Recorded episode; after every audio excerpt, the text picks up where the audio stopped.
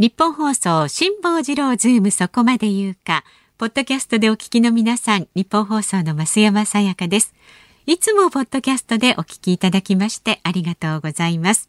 今週は大好評のプレゼント企画を行っています。辛坊さんの直筆サインと私が本番中に書いた落書き入りクオカード3000円分を毎日3人の方にプレゼントします。ご応募は放送日の深夜0時まで受け付けますので、ポッドキャストでお聞きのあなたもぜひご応募ください。そして翌日のオープニングで当選者を発表いたします。番組のホームページに専用の応募フォームがありますので簡単にお申し込みいただけます。あなたからのご応募をお待ちしています。さらに12月21日月曜日からのプレゼント企画第2弾。元旦に届くといいな。出演者全員のサイン入り年賀状プレゼントのお知らせもあったりなかったりあったりしますので詳しいことは番組のホームページかツイッターをチェックしてください。さあそれではお待たせいたしました。本日の辛坊治郎ズームそこまで言うか。始まり始まり。12月17日木曜日時刻は午後3時半を回りました。FM93 AM1242 日本放送ラジオでお聞きの皆さんこんにちは。辛坊治郎です。パソコン、スマートフォンを使ってラジコでお聞きの皆さん、そしてポッドキャストでお聞きの皆さん、こんにちは。日本放送の増山さやかです。そして木曜日は、はい日本放送の飯田浩二でございます。ショックやどうしました、この番組始まる直前にですね、はい、前のナイツさんの番組との掛け合いというやつがあるじゃないですか。で今日はですね、えー、このナイツさんとの掛け合いのためにですね、はい、もうこの2か月3か月の間ずっと温めていたですね、えー、あのつかみは OK のですね、えー、ヤホーで調べてみましたをぶつけたら完全スルーされてですね、こんなに見事にスルーされるとは一言の引っかかりもなかったですね。すげえショックで、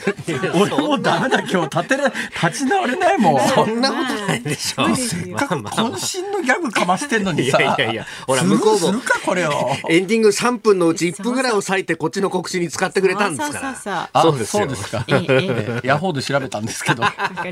っと精進してください。そうですね。ダメがやっぱりプロには通用しねえか。このレベルではそうじゃないかと思っていたんだ。あれ、飯田君じゃないの？いやいやどうも飯田君。あれ？飯田君、はい、なんか今日ちゃんとした格好してんね。いやいやいつもちゃんとした格好してますいやいつもそんな格好じゃないよ。夏場なんかなんかあの メルカリで買ったようなさ、200円ぐらいの T シャツとかさ、どこで買ったのそれみたいなの？そんなことないらっしゃるのに今日は一応ネクタイを締めた上にジャケットまで着て、ね、いやいやいつもジャケット着てネクタイ締めてますよ大体。ああそうですか。なんか今日はイベントがあったんじゃないんですか？いや特に何もないんですけど、まあね。えー、取材等々するときに今、クールビズも終わっちゃってるんで、とっくに。ネクタイをしてないと逆に変な目で見られちゃいます、ね、そうなんだ。そうですよ。逆にクールビズの時は、ネクタイをしてるとものすごく変な目で見られますからね。そうなんだよね。これ前この番組でも言ったことあるかもしれませんけど、えー、今とあるところで知事をやってる女性からですね、すごいガン飛ばされたことがあってですね。とあるところで、えー、とあるところで知事をやってる女性の方がですよ、はい、あのー、もっと違うところで何か別のことをやってらした時にですよ、えー、環境大臣の後ぐらいですね。で環境大臣でその方はクールビズを盛んにこう検伝をされてですね、はい、その後確か普通の一国一国家公務員じゃないや一一国会議員になったと思うんですけどそのタイミングで、はい、うん、とある番組に来ていただいた時に私あの私基本的にねネクタイしないっていうのがダメなんですよ。もう生理的に。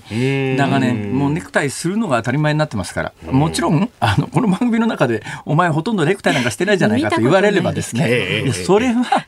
テレビ出る時はという条件付きですよ、ね、テレビ出る時はね基本的にネクタイをするという基本習慣がありますので、カメラがあるところでネクタイしないなんていうことはもう生理的に許されないわけですよ。だからいくらその某今はどっかの知事になってる女性の方がですね。ね、えー、はい、ノーネクタイを喧伝されたとは言いながら私はもうそれはちょっと勘弁してほしいと。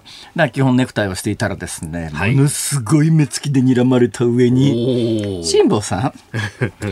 ネクタイお召しですねみたいなことを言われてですねまあちくりと。まあどこの誰とは言いませんけどね。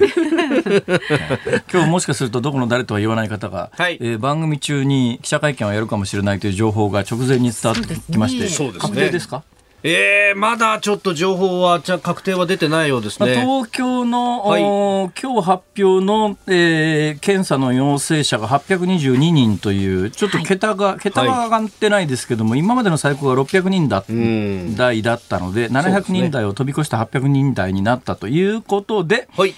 それを受けての会見なのかしらね。まあ、あの対策本部会合を、まあ、臨時でやるということで、まあ、それもあってのその後に会見の予定だということになっておりますが、まだ時間等が発表されていや夏場、7月、8月ぐらいに東京都が突出して全国の中で感染者が多かったときに、はい、毎日毎日東京の感染者、今日は何人ですっていうのを聞くだけで、なんかあの 鬱になりそうっていう方も結構いらっしゃいましたけどね、だから今、またそういう状況が蘇ってきてる感じがしますよね、東京で毎日毎日あの、夕方ぐらいになると、今日の東京は何人発表みたいなことでね、はい、その発表のためにドキッとする。まあ、普通のサラリーマンでコロナと関係ない業界の方はそうでもないのかもしれませんけれどもこのコロナによって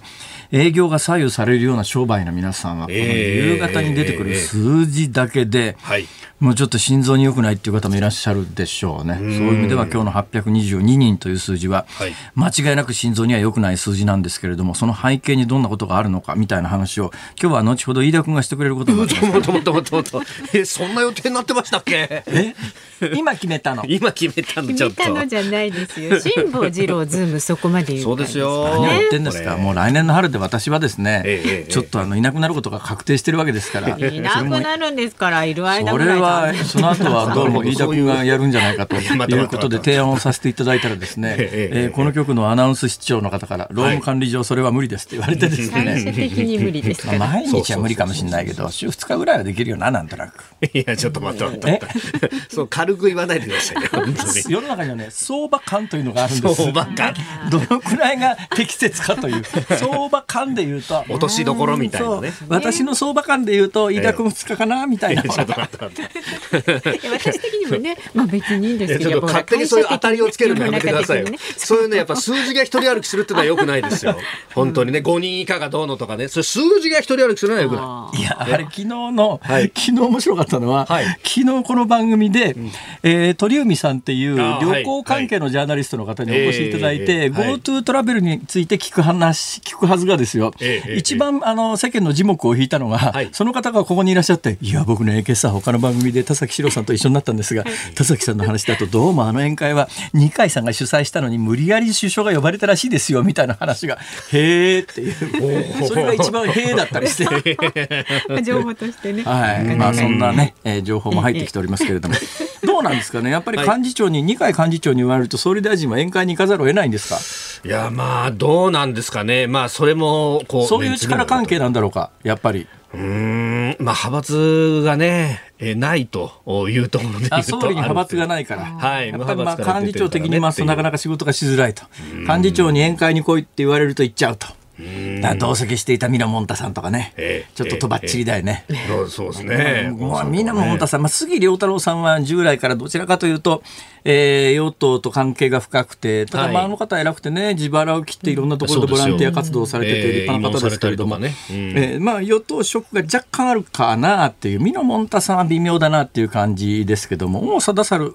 王貞治さんなんて、無色透明にそういう意味では政治的には近い感じの方が、こういう時に名前が出ると、まあ、本人としては勘弁してよって感じだろうね。なんか宴会あるっていうから行ってみたら、なんでこんなところであんな、俺の名前が外に出るのっていう、こういう時にうかつにあの政治家に呼ばれて宴会なんか行くもんじゃないよねっていうね、事前に何人ですかってこう確かめとかないと。だって今、この曲ですら、はいこの曲ですらってどういう意味のですらなんだかよくわかりませんけれども。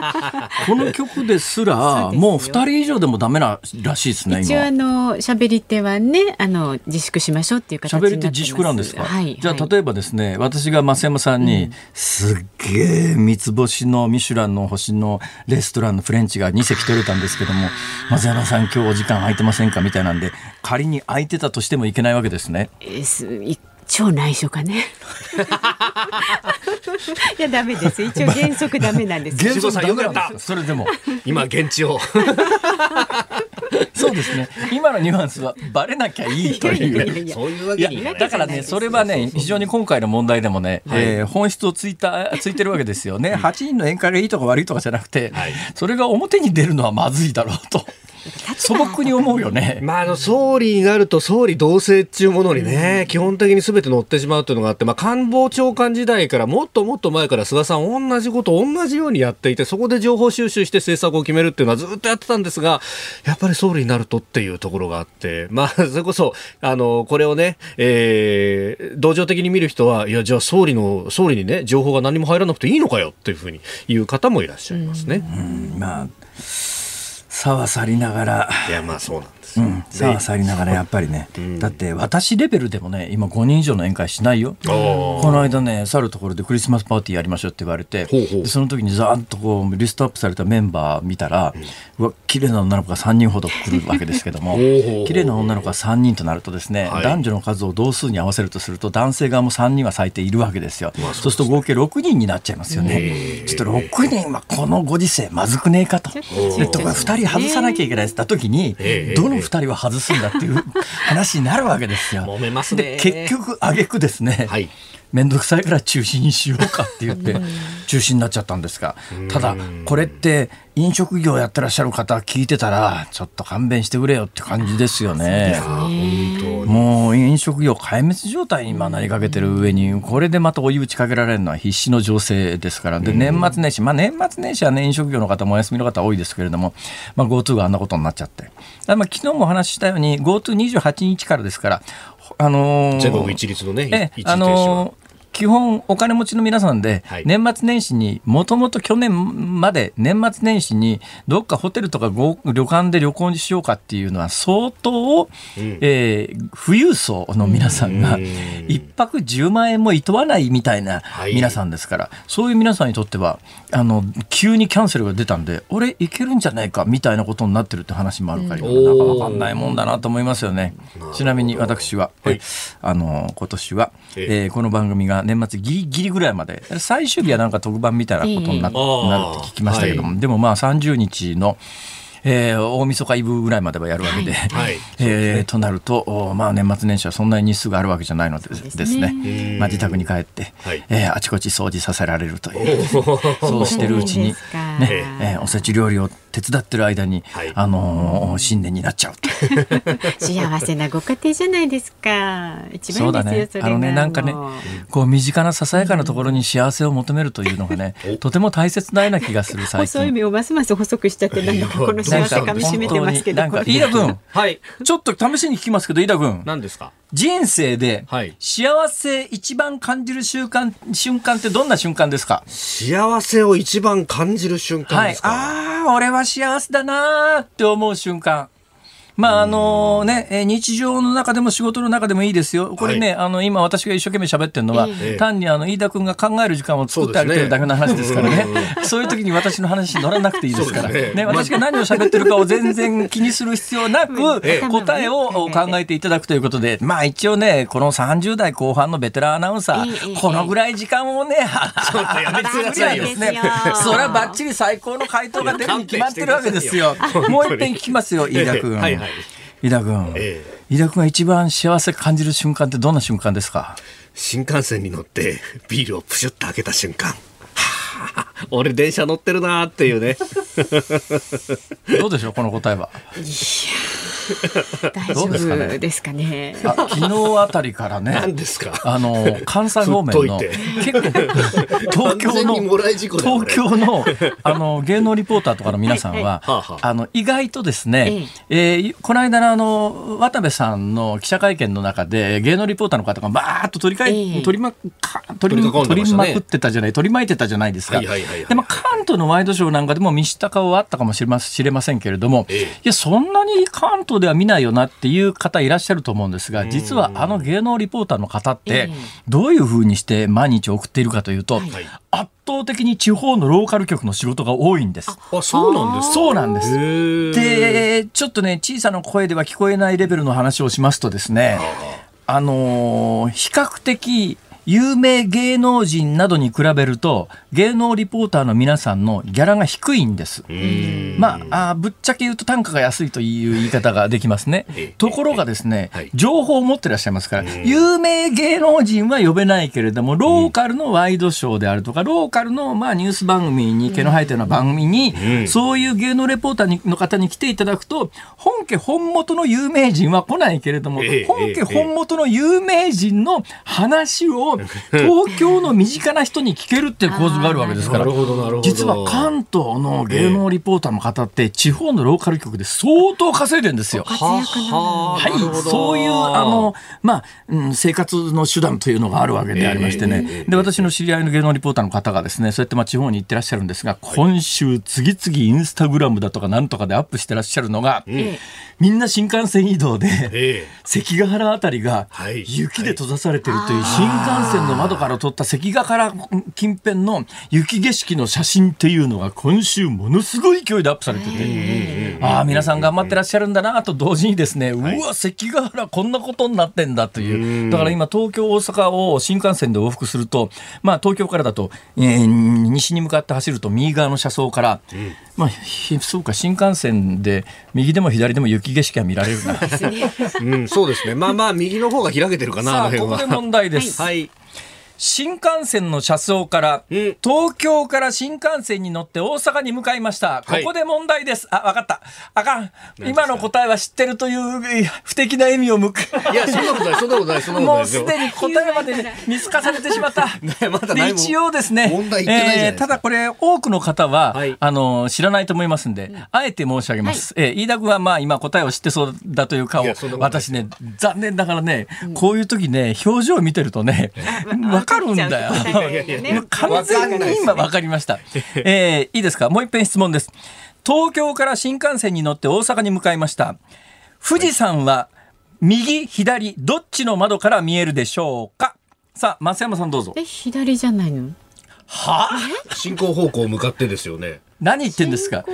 東京から新幹線に乗って、うん、あのと大阪に向かうわけですよ、はいはい、さあ普通に新幹線の座席に座ってますね、うん、富士山は右に見えてきますか？左に見えてきますか？という質問です。もう一遍聞きますよ。いいです。どじゃあどうぞお答えください。どうぞはい。じゃあ右。え、じゃあ右？じゃあ右。あのね、もうこれ論外です。はっきり申し上げて。はっきり申し上げて論外です。そこはね、すんなりですね。右ですって言ってもらわないとですね、こっから先の話ができないんですよ。ね、頼みますよ。右に決まってるじゃないですか。新幹線の線路より北側に富士山があるんですよ、基本。東海道の、東海道の新幹線の地図をちょっと基本的なことが分かってないと話にならないそれ。それでは飯田君に聞きます。飯田君どうぞ。何でしょう。今の答えです。いや右右右。え？え？プラスの答えがあるでしょプラスの答えが。あのですね、これ新幹線を、はい、まあ、飯田君は多分ね、分かっていてもね、最、最初読まれちゃったと思ったから言わないだけだと思いますが、新幹線で走っていると、基本的に地図を見てると、右にしか見えないような錯覚なんですけど、一瞬左に見えるところがあるんです。新幹線の線路ってぐにゅって曲がってるんですよ。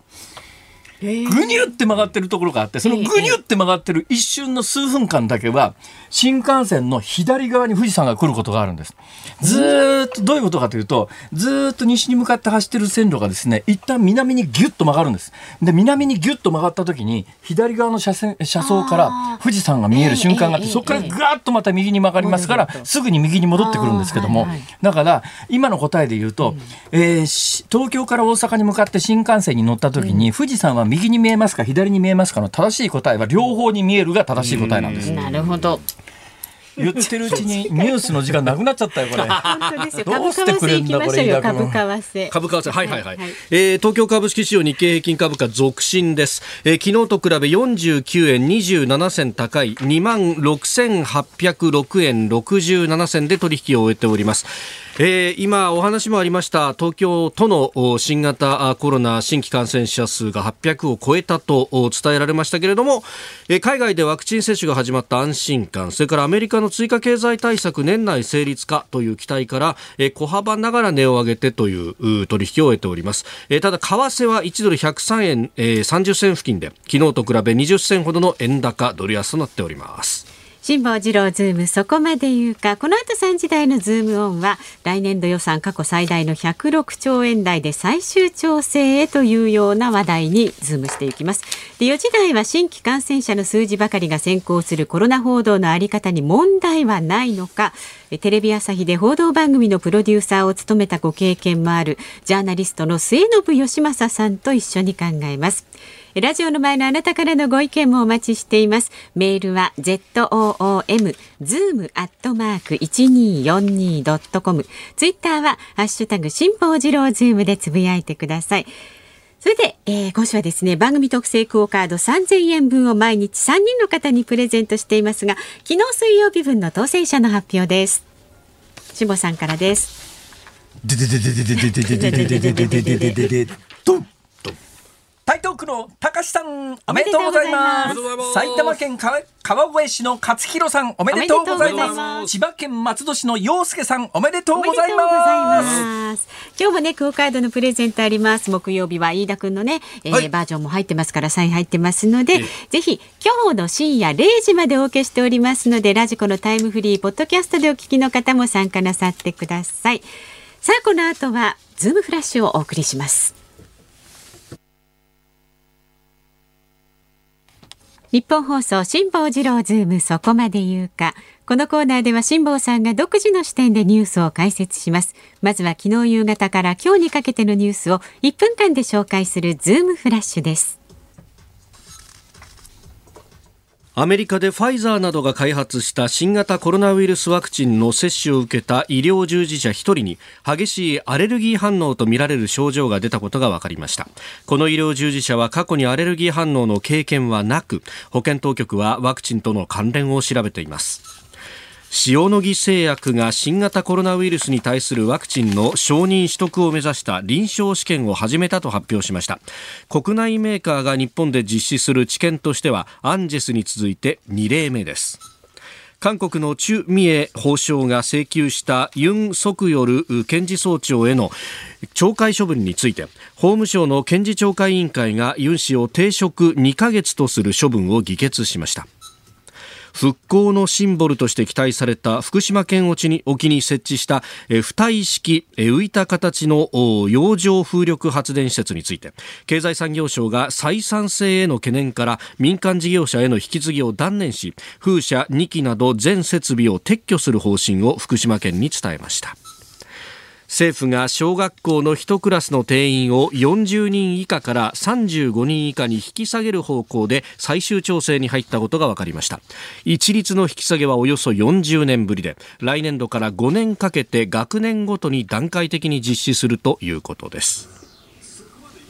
うわ解説しがいがあるニュースが並んでるわあの1学級のね人数35人以下に引き下げるっていうのは、うんはいまあ、これ、当たり前っちゃ当たり前なんです。なんでかというとですね、うん、今子供の数がどんどん減ってますから、はい、1学級あたりの人数を同じにしとくと、うん、えー、クラスがガンガン減ってきますね。クラスがガンガン減っていくと、学校の先生あぶれるじゃないですか。はい、そうすると、これはもう子供の数が減っていったら、数増やさないと、今の教室も余るし、うん、学校の先生も余るし、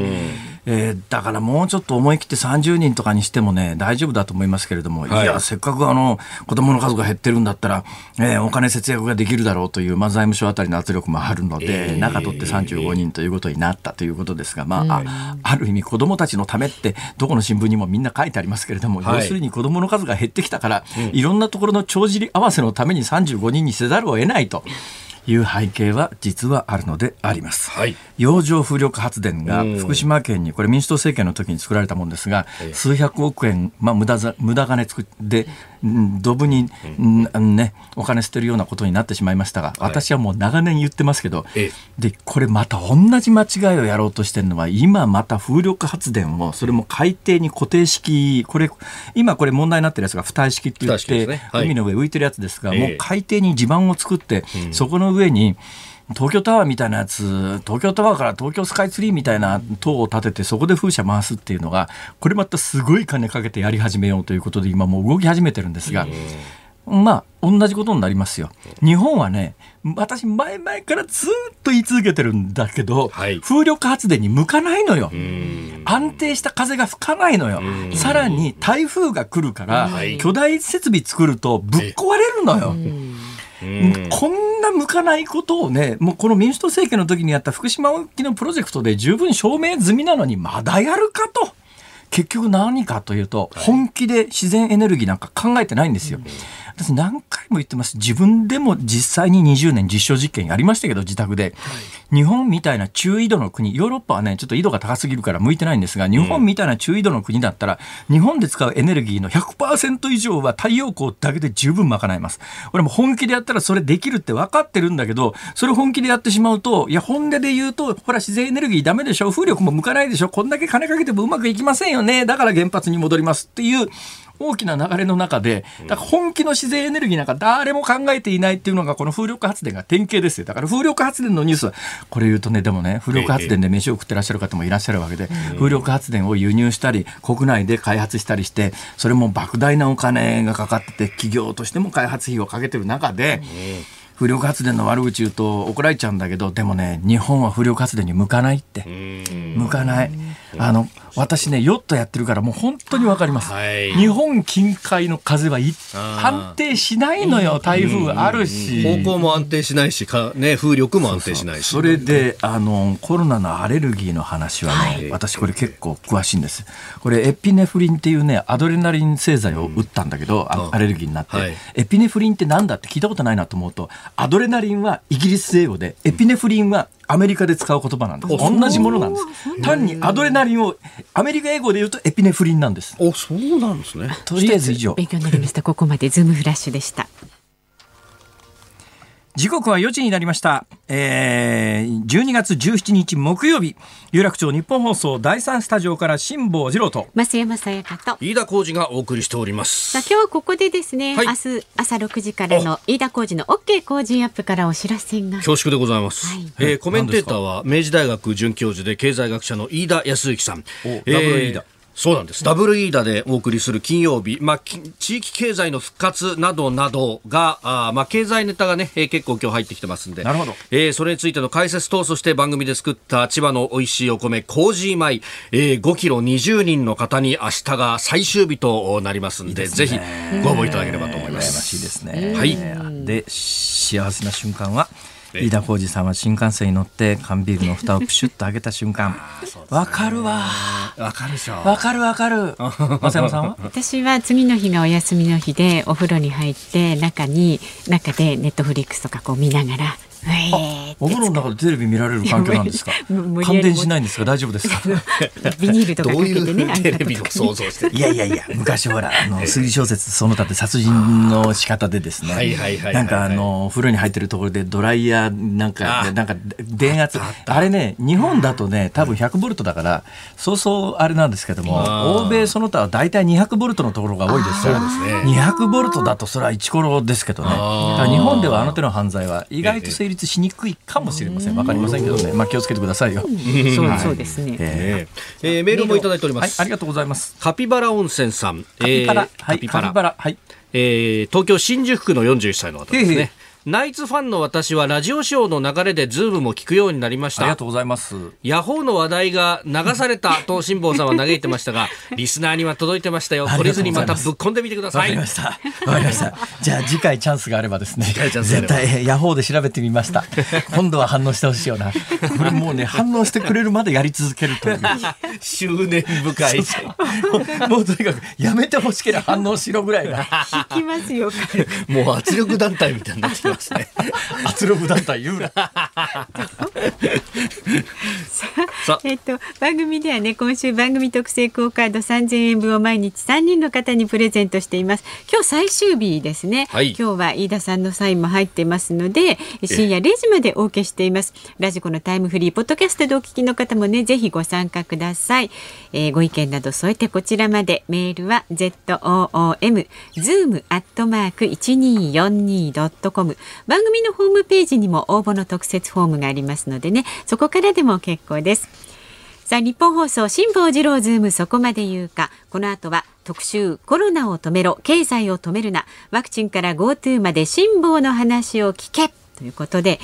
感染者の数字ばかりが先行するコロナ報道にズームします。ニッポン放送がお送りしています。辛坊治郎ズームそこまで言うか。この時間は特集コロナを止めろ経済を止めるな。ワクチンから GoTo まで辛坊の話を聞け。木曜日にズームするのはこちらのテーマです。新規感染者の数字ばかりが先行するコロナ報道のあり方に問題はないのか。新型コロナウイルスの感染拡大が進む中日々速報という形で新規の感染者の数字が発表されております、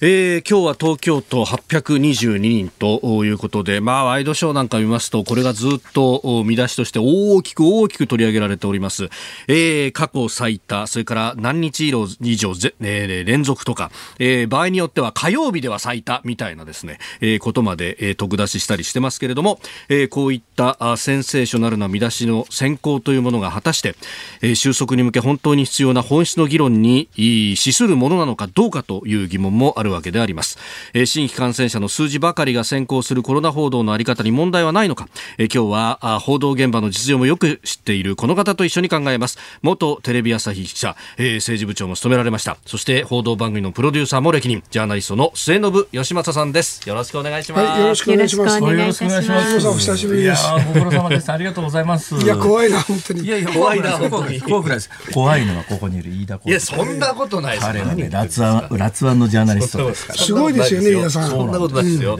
すごいんですよ。本当に尊敬してます。いやいや何をしますか本当に。もうあの朝の番組でも 尊敬してますって。本当に。え朝の番組にもお出になってらっしゃるあのご出演いただいたり、あとその前僕夕方やってた時にもね、ええそのさんあの辛坊さん実はこの業界で一番仲良しが僕は飯田さんで、いやそうなんです大好きなんですよ飯田さんのこと。いやいやありがたい。本当よく勉強されてるし。そうなんですよ。それは確かですよね。辛坊さんの次ぐらいいやいや何をおっしゃるやらもうだけど問題は飯田君はね20代の頃から今の見かけですからね。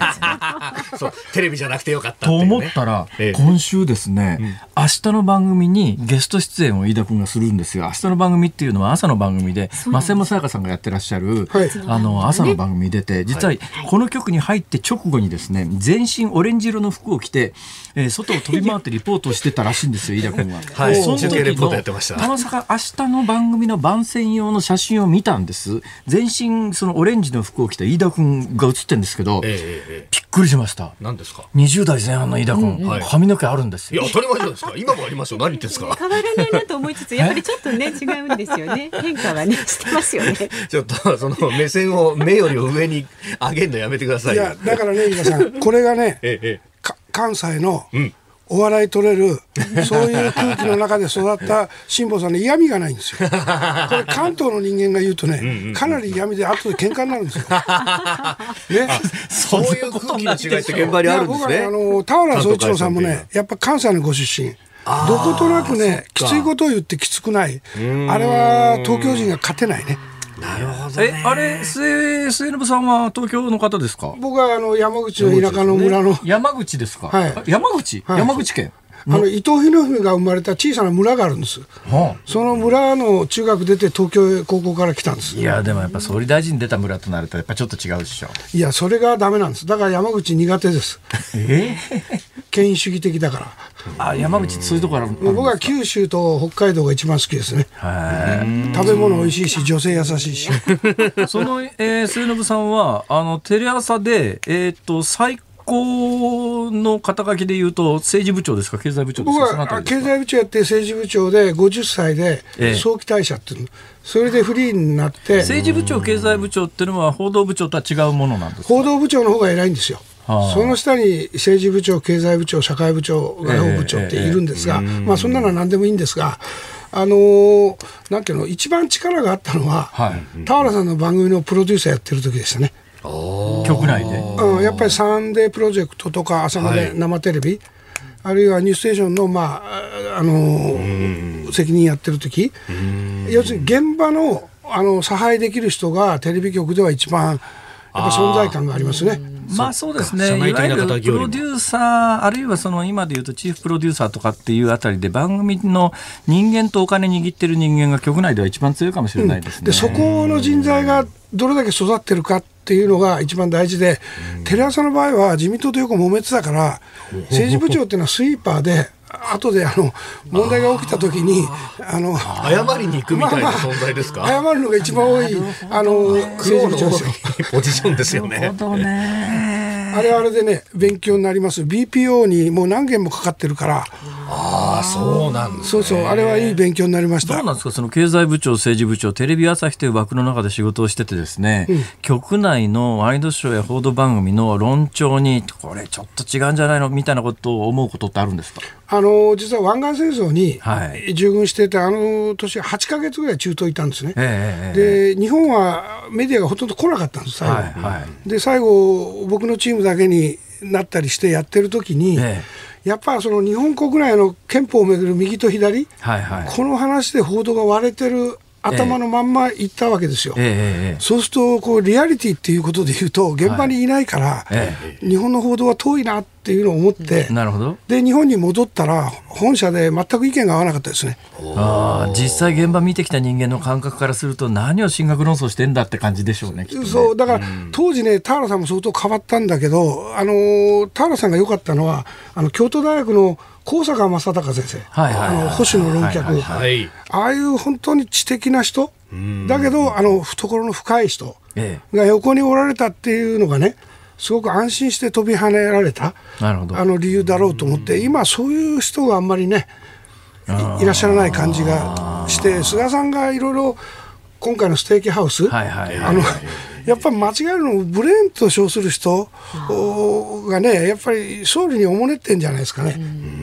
本当の世の中の空気とか遠くを見通した話をする方が少なくなってるのかなってちょっと生意気な言い方になっちゃうけどそういう感じがしてますねさあ昨今のそれでコロナ報道について今日は話を伺うという趣旨ですが。うん、じゃあ井田君、はい、厳しく迫ってください。いやいや厳しくあれですけどそれこそあの今週先週末から今週にかけて、うん、もうあのずっと GoTo やめろやめろやめろと言い続けてきてじゃあ総理がやめますというふうに言った瞬間に今度は GoTo をいきなりやめたから旅行会社が困ってますみたいな、うん、この手のひら返しってありなんだって僕はびっくりしたんですけど。あの僕はコロナで一番ずっと言い続けてるのは今日あのテレビ朝日のワイドショー出てからこっち来ましたが、ええ、同じこと言ってるのは東京都が重症のあの基準違うままじゃないですか、はい、だから大阪より少ないじゃないですか、2桁で、だからみんなの危機感があの数字見る限りわからないんですよ。で、その点でね、GoTo そのものがあれでよかったのかっていう、元へ戻って話さなきゃいけないのに、GoTo 始まったらお金もらえたらみんな行きますよ、そりゃ。でそのこととこの感染を止めて経済で落ちこぼれる人をどうやって救っていくのかっていう政策の原点の話をしない。なんかいつも追っかけ追っかけで言ってるから、あの根っこがずれた話が多いんで僕東京都の件ははっきり言ってちょうどコロナが始まった時が都知事選挙でした。だからいろんな給付金配る形で、はい、まあ、うまくあの小池さんは選挙にも使ったと思います。だから小池さんは大変だ大変だっておしゃべりうまいからしゃべりすぎだと思うけどでそれをどんどん言ってれば得だっていうふうに思ったまま何も変わってないと思うんです頭の中が。で一方総理になられた菅さんは、はい、官房長官では名官房長官で、黒子でうまく仕切った人ですよ。ただ唯一の弱点はあのポスト安倍の時にちょっと外れてるのかなって言われたのがこの GoTo をパッと失敗した安倍さんの側近たちが失敗したものを自分が引き取って同じね観光業界強い二階さんと一緒に打って出たっていう意味では政局的に非常に大きな意味持ってたんでこだわったんだろうと思うんですよ。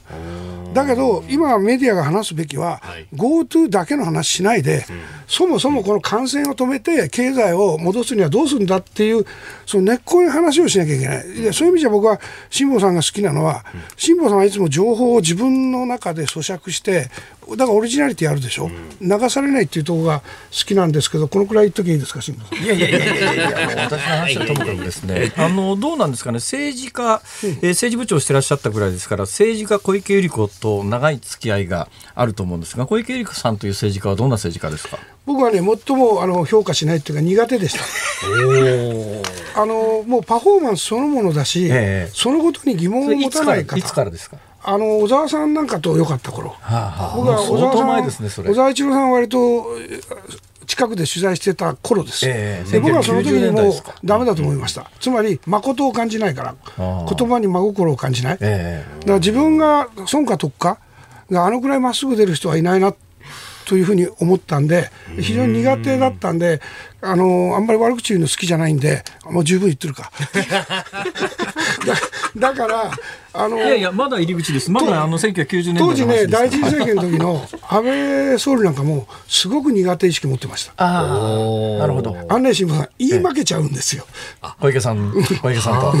そうなんです。私もねこれ一応こんな仕事してるじゃないですか。そうするとまあ政治家の方にゲストに来ていただくきますよね。でまあいろんなゲストの方に来ていただいて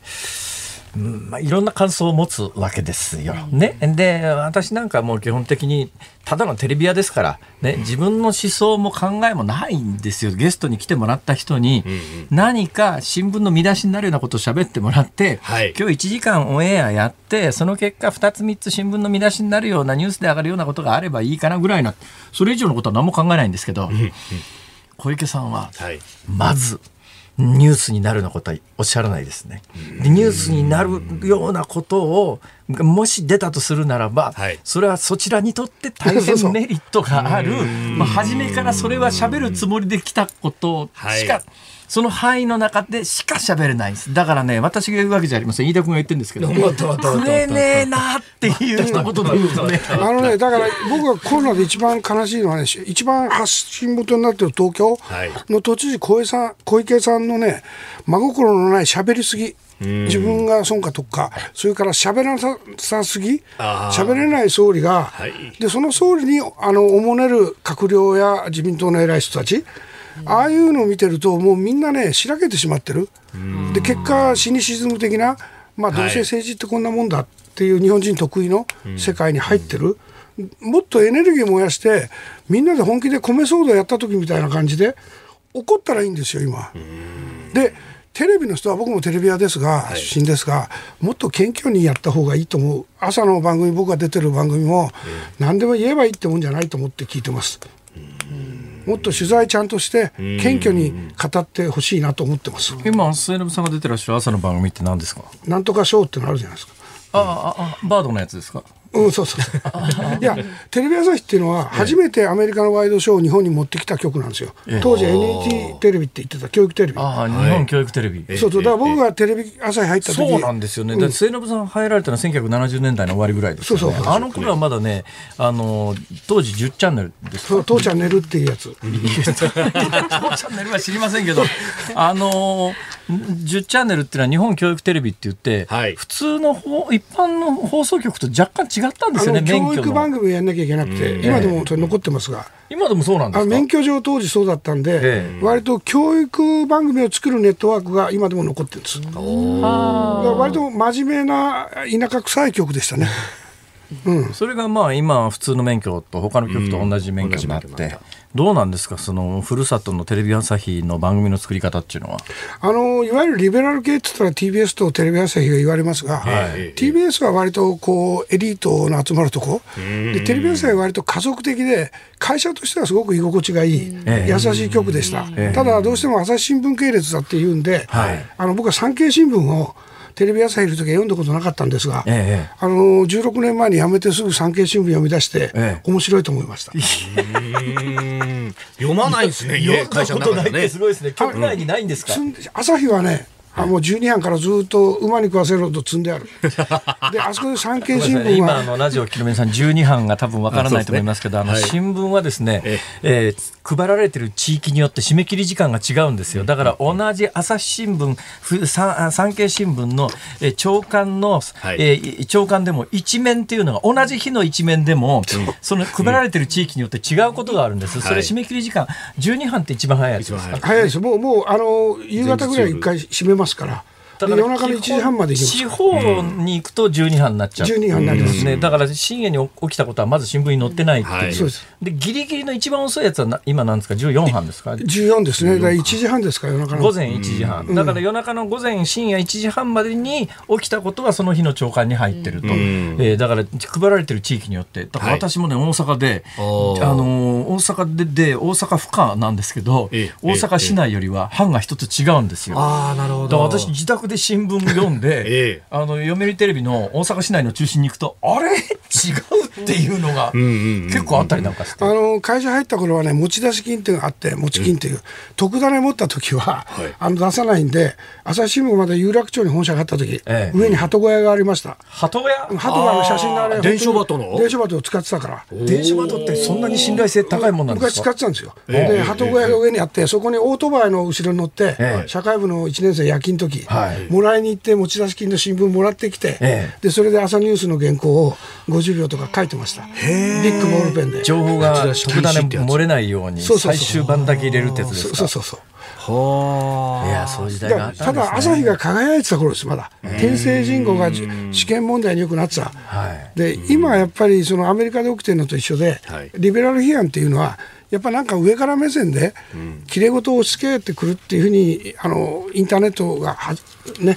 あのみんなが情報を発信できるようになってね、その辺でちょっとリベラルサイドがね、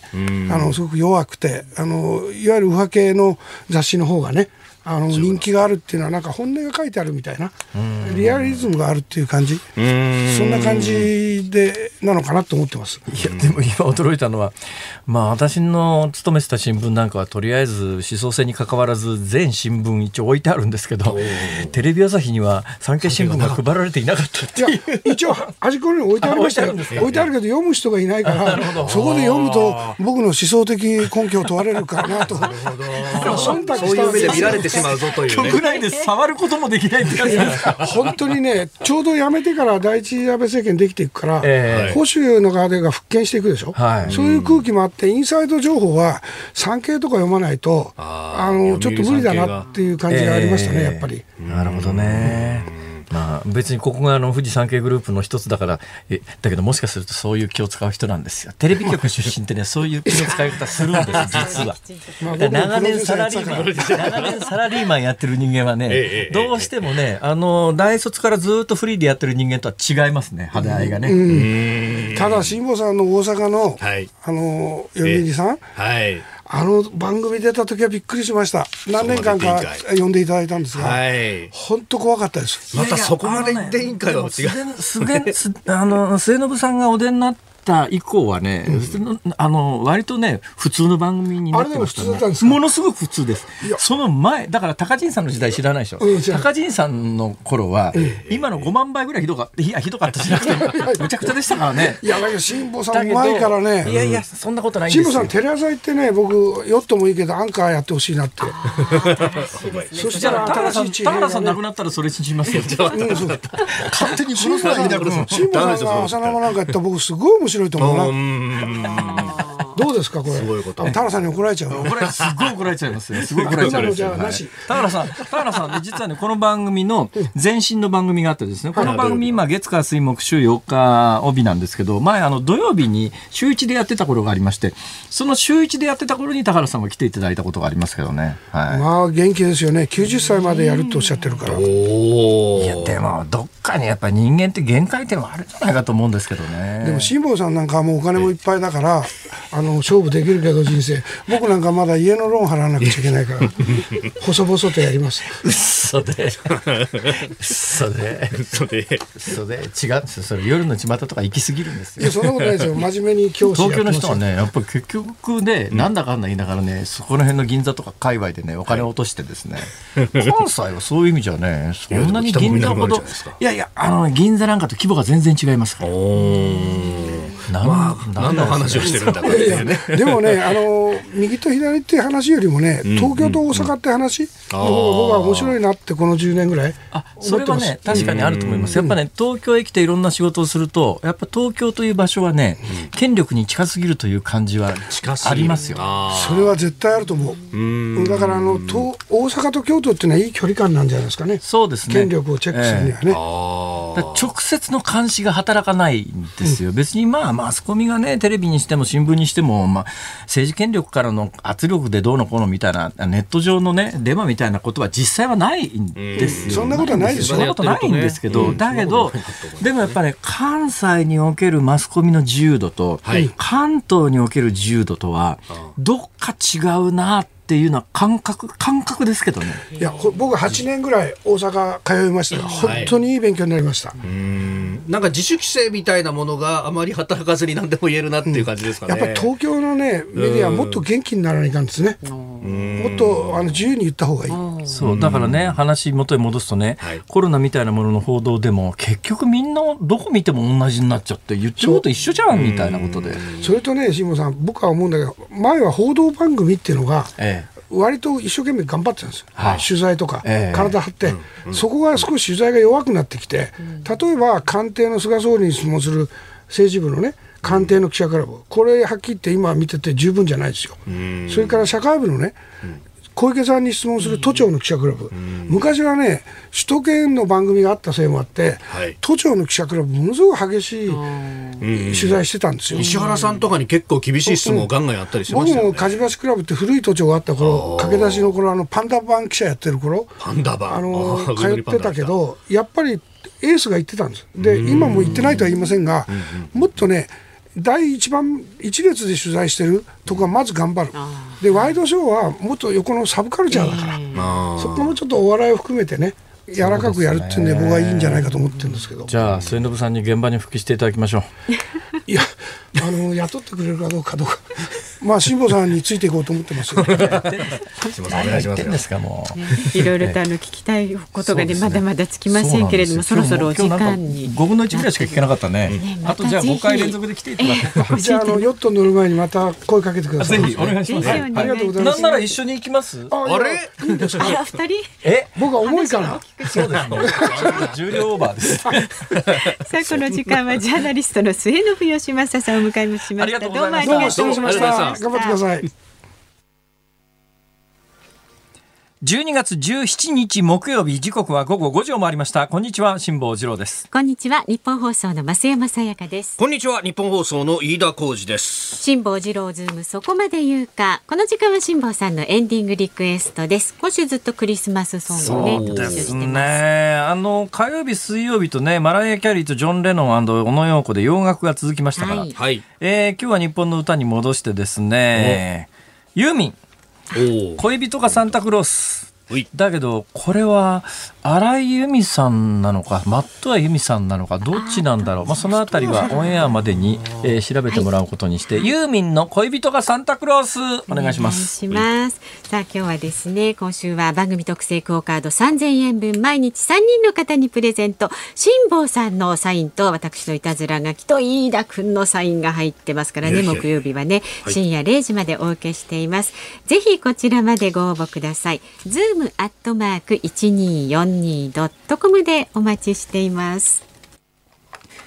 辛坊さんが独自の視点でニュースを解説するズームオン。今日最後に特集するのはじゃコロナ関係のお話そうですね。コロナ関係のまあ今日822人が感染確認されたというふうに東京都から発表されましたが、はい、一方でか、え検査の数を見ますと1万を超えていたというようなことも出てきております。そうですね、先週平均よりも今回は1万909人のうちの822人ということなんで、ただまあ、はい、あの増加傾向にあることは間違いないだろうと思いますがええ、だけど本気で検査したらもっとずっと多いだろうなという感じはいたします。一つの証拠がですね、この間豊洲で集団でみんながまあ業者の皆さんが、なんか夏からあの結構相次いでるから検査しとこうかって言ってですね、業界団体がじゃあ全員やってみようって言って全員検査したんです。ただし4000人ぐらい従業員の方いらっしゃるのが、まあ、500弱ぐらいの業者らしいんですけども、えー、実際に受けたのは3111人で,、えでその中で PCR 検査で陽性が出たのが71人で、はい、2.3%って、えーっていう感じですね。だ今回業者の皆さんがちょっとみんなで受けてみようかって言ったから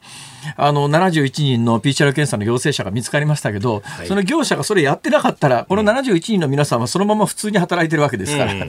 無症状ですよね。で、豊洲っていうのは、はい、あの昔の築地ならね、築地というのは、うん、動線が観光客の人とそこで働く人とかもう完全にクロスしてますから、えー、そうでした。観光客がウイルスや病原体を持ち込んでも不思議はないねっていう残念ながら前前回ほとんどあの騒動の時に話題にならなかったですけども、築地の衛生環境なんかひどいもんだったんですよ。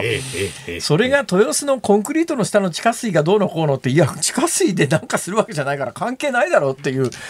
もうなんか異常な議論が行われた末豊洲に移転、はい、まあ1年今の小池さんの判断で1年延期になって今の豊洲に変わったんですが、今の豊洲私この間行きましたけどね、観光客が入れるフロアと、それから実際に取引するところとフロアが分かれてて、ガラスで完全に仕切られてますから、まあ、外から観光客がウイルスや細菌を持ち込むことは絶対ないねっていう、そういう衛生環境が今の豊洲の衛生環境素晴らしいですよ。すごいですよね。動線完全に分かれてます。で、その一般の観光客全く関係のないその下の働いてる人たちで3111人、うん、ちょっとみんなで調べてみようかっつったら2.3%で71人感染してたってすごい感染率なんです。でまあ夏から散発的に豊洲は PCR 検査で陽性者が出てましたから、はい、だからその割合でに東京が全部あの感染者がいるとは考えられませんけれども、うん、仮によ、うん、2.3%を東京都民に掛け合わせたら20 6万人ぐらいになるわけですよ。そうですね。大体1000万ぐらい。そこまでいかないにしても、うん、あまあ、あの、豊洲でたまたま業界の皆さんがみんなでやってみようって言って2.3%感染が出たぐらいですから、もし東京都民でみんな一斉にやってみっかって言ったら、満単位の感染者が出ててもおかしくないぐらいにはウイルスが広がっていると考えるべきでしょう。そしたら今回822人、1万909人調べて822人なんだけど、実際に東京都にいる感染者数って、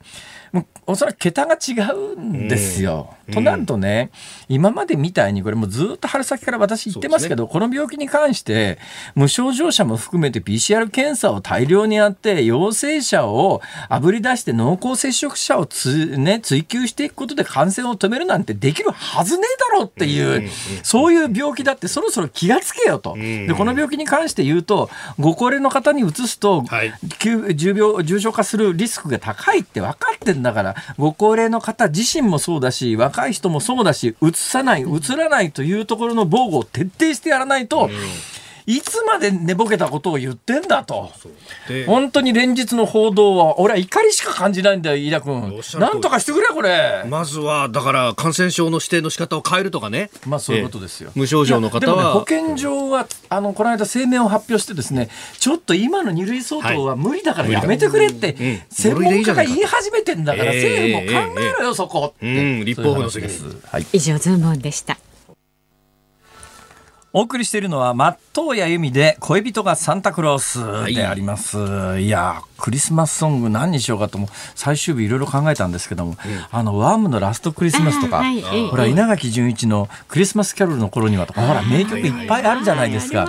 ということで今週ですね、あの他局に先駆けて一足早いクリスマスソング特集をお送りしたんですが、うん。えー、来週も引き続き 引き続きクリスマスソングでお楽しみをいただきます。で先ほどあのメールをいただきました木星と土星。の接近の話ですけど、あのねさっき言いの言い残したことが一つあってですね 木星と土星が地球から見てこんなに接近して見えるのは800年ぶりです。えそんなに？はいだから鎌倉以来です。あこれ結構じゃ貴重な写真いやめちゃめちゃ貴重です。でね今日の7時ぐらいにはもう沈んじゃいますんで6時半ぐらいに暗暗くなった頃南西の空を見てください。あの薄い月の横に明るい星が2つあります。その2つが木星と土星です。で、これがあの800年ぶりなんで、800年ぶりなんで、こういう状況になるのが。これね、木星と土星が近づくのは月曜日、火曜日、来週までずっと見られます。はい。日没間際です。日没間際。はい。なるほど。じゃあ、日没直後です。直後ですね直後です。はい。直後。はい。さあ、それで明日の朝ね、6時からは飯田浩二の OK 工事アップ聞いていただいて、い8時から春風亭一之輔あなたとハッピー聞いていただいて、こちらのゲストがなんと豪華飯田アナウンサーということですのでねでいいんでぜひ、はい、新行アナウンサーも登場しますので、ぜひお聞きになってください。はいで、来週のズームは、え月曜日国民民主党の玉木雄一郎代表が登場いたします。玉金さんいらっしゃるの？こら。玉木さんがいらっしゃいいいなま玉木さん、ちょっと言っといてくれる？す。ちょっと、辛坊さん呼びかけてくださいあ。次の番組は？鶴光さん、おみわこ様。辛抱でおまんばんこ。辛抱でおまん。ワンバンこさやかでいやー今日もね。偽物がいっぱいいますよい。や今日もねあのおあなたのビンビン物語というのをやりましてね。あなたのビンビン物語えーもう今日が我々はもうこの特別番組の最後でございますから。優秀な美を飾りたい優秀と思います。な美を飾りますんで。ええ楽しみですね。本当ですか？ありがとうございますいや楽しみですけど鶴子さんあれですよね最初の日にスタジオにいなかったっすよね。最初ね都のあの岩手県の都の方にね営業で行っておりましてね。えそうそうそんなのありですいかそれ。やあの復興要請って言ってね。ほんでいやあそれは立派なことです。ええええギャラくれましたんで。そうなんですか。ねえ落語の生中継もされましというて。ことでさ。そうですはい。ええまあそんなこんなで楽しみにしておりますんで。ありがとうございます。はい頑張ってください。いいのか。うわ本物や本物や本物や。耳が。飯田君本物ですね。ものですよ、鶴子師匠。この後すぐでございます。だって飯田君は生まれた頃からやってらっしゃるでしょ。いやいや、生まれる前からですよ。すげえ。えーいうことで、えー引き続き、はいこの後も明日の朝はあの特別に飯田君が出るんです。ゲストですからね。何の番組でしたっけ？ねあなたとハッピーです。はい、そちらもぜひお聞きください。ここまでの放送は辛坊治郎と松山さやかと。飯田浩二でした。この後も聞いてちょうだい。